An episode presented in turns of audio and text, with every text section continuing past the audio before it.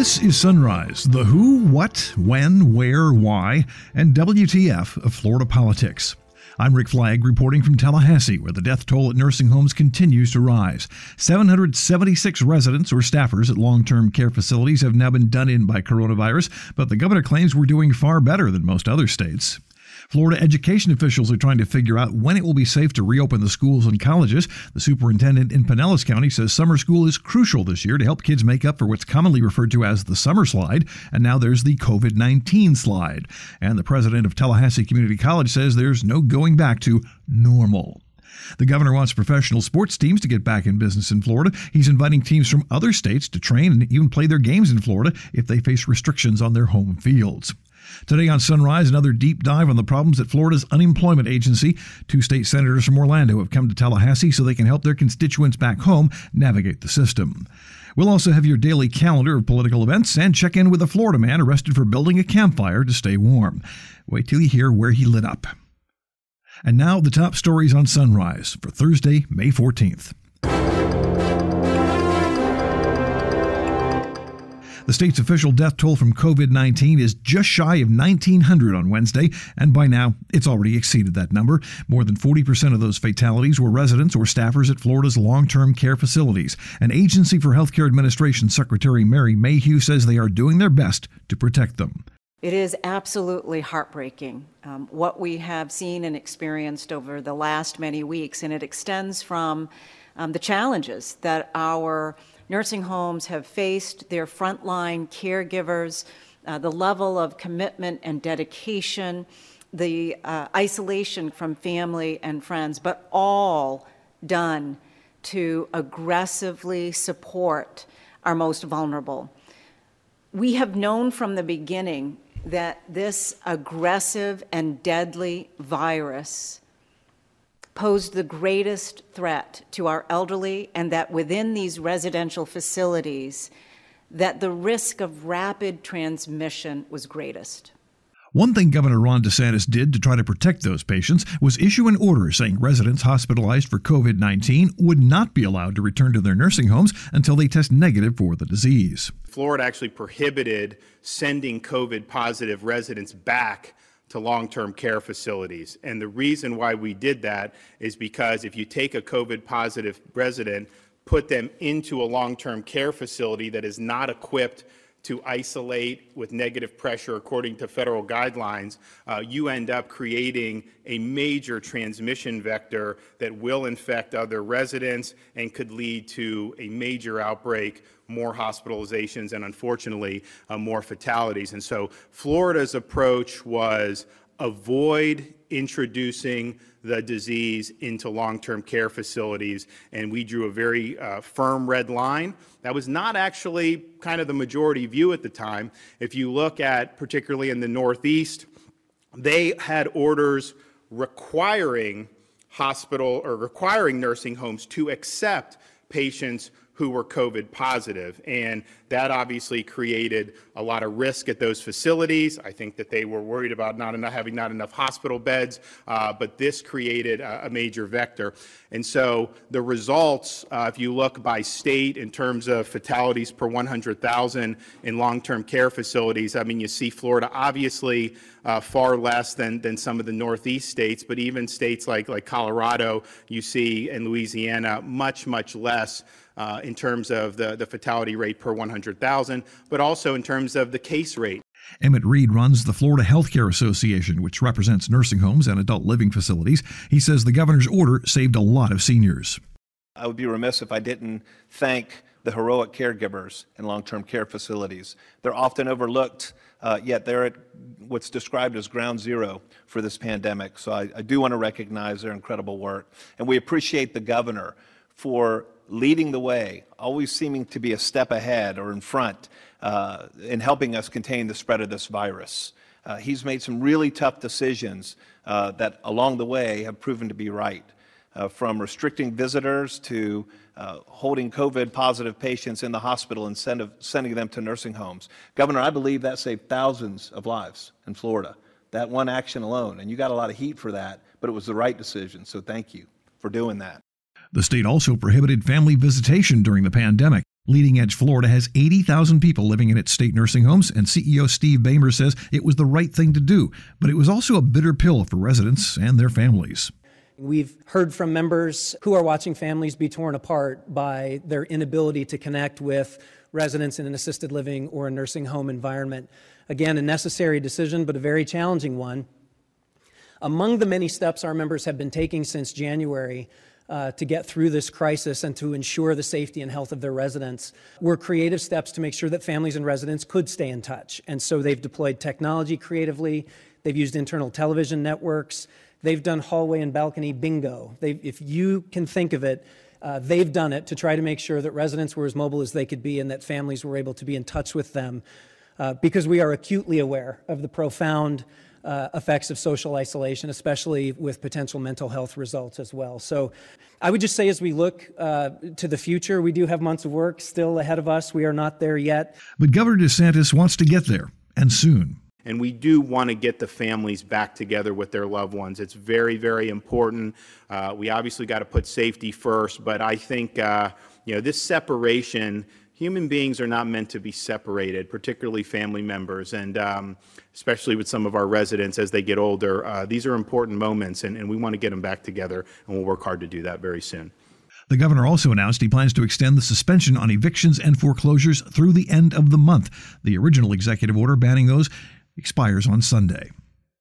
State education officials are making plans to reopen school campuses that were closed for the virus. Florida Education Commissioner Richard Corcoran told the Board of Education their top priorities are safety and closing the achievement gap with low income students. We're going to open schools with a moral purpose, and that is closing the achievement gaps. Uh, we're going to recognize that Florida can only hit its economic stride if schools are open. And to ensure safety, we're going to take a dimmer switch. It's step by step rather than put the light switch on in its entirety in this recovery phase that we move into, principals are to prepare our schools and programs to reopen safely and ready for success. And number two, eliminate the achievement gaps which have likely been exacerbated by the crisis. The indicators of success that we're working through are keeping Florida's entire education family safe and healthy, instilling full confidence in Floridians to return to school campuses safely and ready to succeed, focus on student-centered outcomes, elevate our educators and equip them for success, enable parents of school-age children to return to the workforce, and in all situations continue to show compassion and grace in our decision making. Obviously, what we do know pre-COVID-19 and also exacerbated by COVID-19 is that prolonged school closures are having a dis- disproportionate impact on low-income students. The impacts of school closures being disproportionately felt by the poor and marginalized. Uh, have us looking at how do you address the summer slide? How do you increase and help alleviate the stress on healthcare and first responders? How do you address uh, mental issues that may have been exacerbated with disruptions to families and, and disruptions to everything from food to to uh, beyond their education?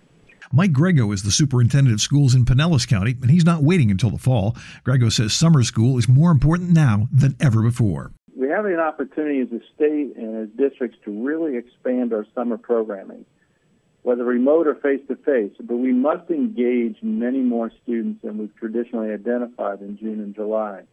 It's a key strategy to lessen any loss of all of our students.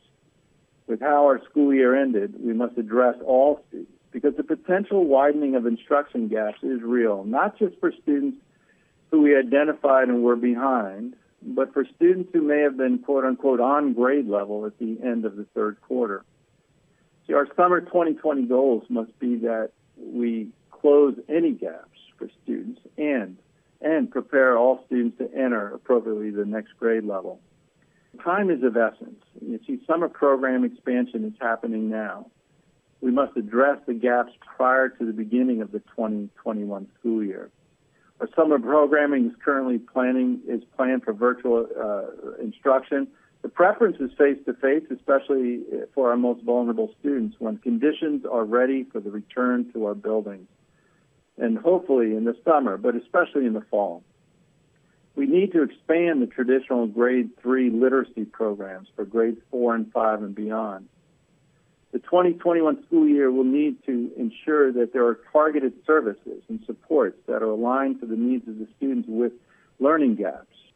You see, August through December, as school districts, we're going to have to ramp up extended day, perhaps start Saturday school, and really do whatever it takes to close that loss or that slide that perhaps has taken place over the last uh, month and, and perhaps has the potential of taking place over the next several months. The 28 state colleges are also trying to figure out when things can get back to normal. Tallahassee Community College President Jim Murdaugh says the answer to that question is never. Most of us, frankly, in our system, believe that this is uh, an opportunity for us to question the, the, the fundamental ways we're doing what we do and maybe to look at doing things in a way that improves the, the outcomes of, of what we've done, even though we're all, as you know, number one system in the country. So we're, we're not going to look to go back to what we had before. People have asked uh, when, when fall semester returns, you know, does that mean we go back to normal? Uh, and of course, the answer, as you know, is no. Um, we will we will move to what some are now calling the next normal, and not necessarily the new normal. Um, and we hope to do it in a way again that enhances what we have already been doing. That's high quality work. We don't have a, a set of best practices across colleges at this point, but what we do have is uh, a series of efforts underway, task forces, in fact, uh, that are addressing uh, the issues of safety and the issues of, of uh, classroom design and the issues of which jobs, in fact, should come back when we come back to work and which jobs should continue to work remotely. And those are going to be college by college decisions uh, but they should should be guided by general principles. And general principles are what we're working on now, and we're involving the medical community and experts in these areas to make sure that we we uh, design our uh, programs to be measured and thoughtful. Our goal is to, when we return, we back up and say we moved quickly to go to remote working and online learning. We will be deliberative, we will be thoughtful, and we will be strategic when we move back to fall. So there is no rush um, other than to make sure that students pro- are provided service. There's no rush for us to get back to quote unquote normal. Michael Olenick serves on the State Board of Education, and he says the bottom line here is that parents, students, and teachers all have to be convinced that it's safe to reopen the schools. We all want the economy back, and we want schools open because schools opening uh, are, will drive the economy. But to get there, I think we need a public health framework. There are many unknowns now. We don't know whether children are in fact carriers. We don't know the impact of the virus on children. There are some reports about a Kawasaki like illness in children. And we don't know this. There's lots of unknowns in this. There are numerous modifications that will be needed in schools based upon national, state, local uh, health experts, as well as those closest to the problems, which would be community leaders, superintendents, school board members, and, and parents. Uh, one thing I would suggest and ask for is developing a pandemic response team at a state level. And this is different note, please, than the governor's task force. This is something more driven by the department that would include health officials, school leaders, community leaders, to look at these important issues before you open up schools. There's no one size fits all. Let's face that. Broward is in a very, very different position than Martin or Suwannee or Gilchrist. Every county has its challenges. Some are better prepared for it. The digital divide in Broward is not nearly the problem as it may be in Gilchrist County. You look at some of the specific issues, but social distancing, class sizes, what is the criteria? Uh, personal protective measures, the PPEs, supplies, the cost of supplies, the daily screening. In Germany, they had daily testing. We don't have that ability to have testing at this point. But how do you screen the kids coming in? The visitor protocol, buses, and this goes back to also class size. You know, how do we change class size? Do we change class size? Do we social distance? And this is just K 12. We have a new normal here. And that new normal, I think, would also require this task force to prepare for a very likely event that there is going to be a spike again in the fall. And in that case, we may have to regroup and go to distance learning in a more comprehensive way, similar to what we're doing now. Our district's going to be ready for that. For now, the goal is to reopen in August, but nothing is set in stone. Speaking of reopening, the governor wants to play ball. He's offering to lift restrictions so teams would be welcome to train and play their games in Florida, but only if the stadiums are closed to the general public. All professional sports uh, are welcome here for practicing and for playing. Now, we're not going to necessarily have fans, but there's been reports that Major League Soccer may want to have their season in Orlando. Do it. We want to have you here. Uh, we want to have the basketball practicing again. We would love to have the Major League Baseball. And I think the message is that our people are starved to have some of this back in their lives. It's an important part of people's lives. So we want to be able to do that. I think we can certainly do it in a way that's been safe. And we have had events, UFC, these other things. We're having a charity, there's a charity golf tournament in Juno Beach on Sunday. It's going to be on NBC at Seminole Golf Club. The next week, Tiger Woods, Phil Mickelson, going to be at Medalist and, and Hobe Sound. So we want all that. But all these professional sports um, are going to be welcome in Florida. That may not be the case in every other state in this country, as we've seen. And so, what I would tell commissioners of leagues is if you have a team in an area where they just won't let them operate, we'll find a place for you here in the state of Florida uh, because we think it's important and we know that, that it can be done safely. We're also going to be looking at um, some of the stuff with our youth sports as well. It's very important, and uh, and and we need to figure out a, a way forward there. So we'll uh, we'll hopefully have some some announcements on that very soon. The governor has already classified wrestling giant WWE as an essential business, so it could tape events in Orlando during the pandemic. Next up on Sunrise, a deep dive on the state's continued unemployment crisis, with two state lawmakers who came back to Tallahassee to try to get some answers about fixing the system. You're listening to the Sunrise Podcast from Florida Politics. Florida Hospital Association members are safe, ready, and equipped to care for all Floridians. As our hospitals resume elective procedures, ensuring the safety and well being of our patients, employees, and communities remains our first priority. Contact your local healthcare provider for information on visitation policies, access restrictions, and how to get needed care safely. Please visit the Florida Hospital Association at fha.org/covid for more information.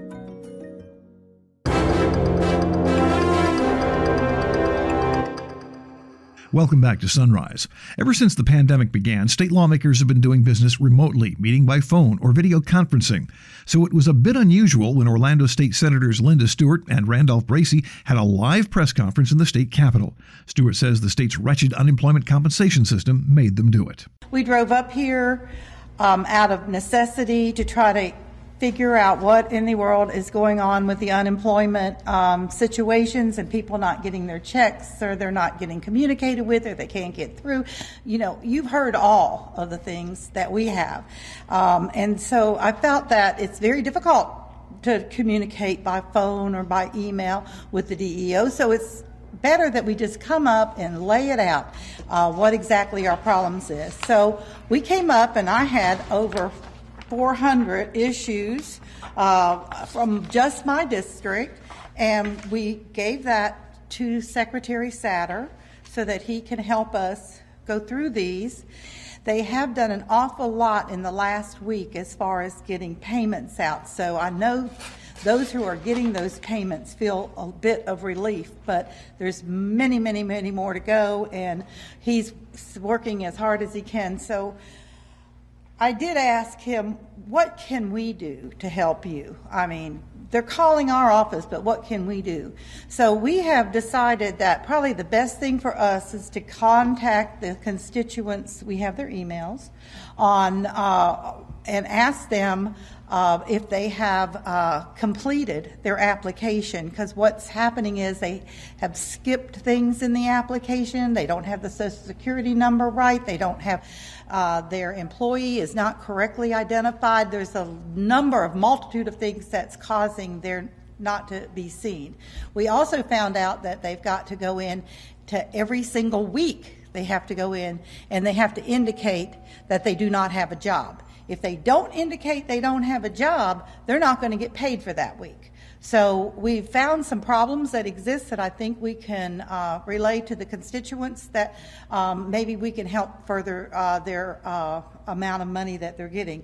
They get paid for everything every single week that they didn't work, they'll get paid for it, but they have to go online and say, I did not work that week, I didn't work that week, I didn't work, so that they know uh, what to write the check to. More than 1,400,000 Floridians have filed for unemployment, and it can be an excruciating experience. Senator Bracy says he decided to return to Tallahassee after hearing from a woman who considered suicide after trying to file her claim. I'll just sum up the, the problems, I think, with one constituent's request. And this person reached out to me and said that they had considered suicide because uh, their situation was so dire.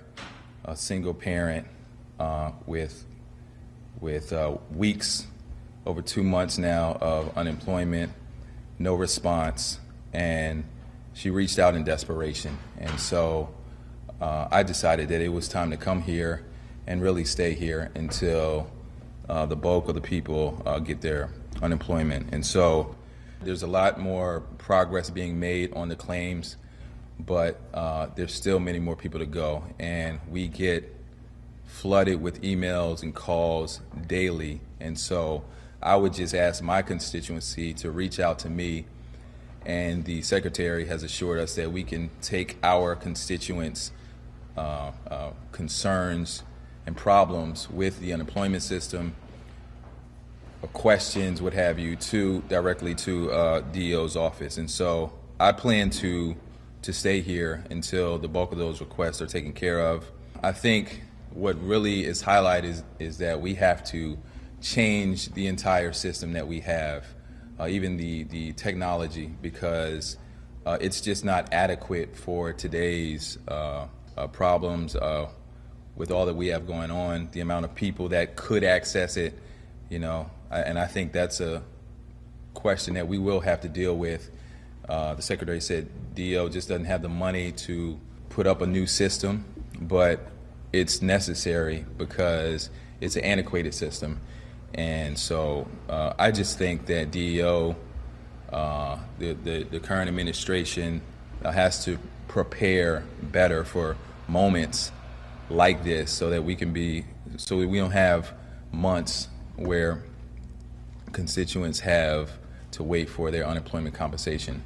The latest stats at the Department of Economic Opportunity show 1,100,000 claims have been processed and payments have been approved for almost 700,000 people. But 38% of those claims have been rejected, and those applicants are being told they'll have to do it all over again. Your calendar of events begins with the Fish and Wildlife Conservation Commission. They're holding a video conference call at 9 and will address a series of issues, including stone crabs and alligator eggs. The South Florida Water Management District Governing Board holds an online meeting at 9.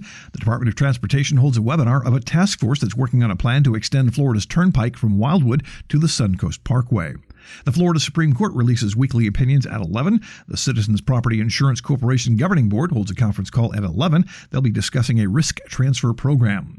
The Florida Developmental Disabilities Council holds an online meeting at 1. And the Florida Department of Agriculture Hemp Advisory Committee holds a conference call at 4. And finally, it's time once again to check in with Florida Man. A Florida man is behind bars after admitting he set a restaurant patio on fire to stay warm. Tallahassee police say 55 year old Daniel Swanberg built a fire on the outdoor wooden deck of the Wild Cajun Seafood Restaurant. Tables were torched, several boards in the middle of the patio were on fire, and the flames were about two feet high when officers arrived. Damages about $2,000.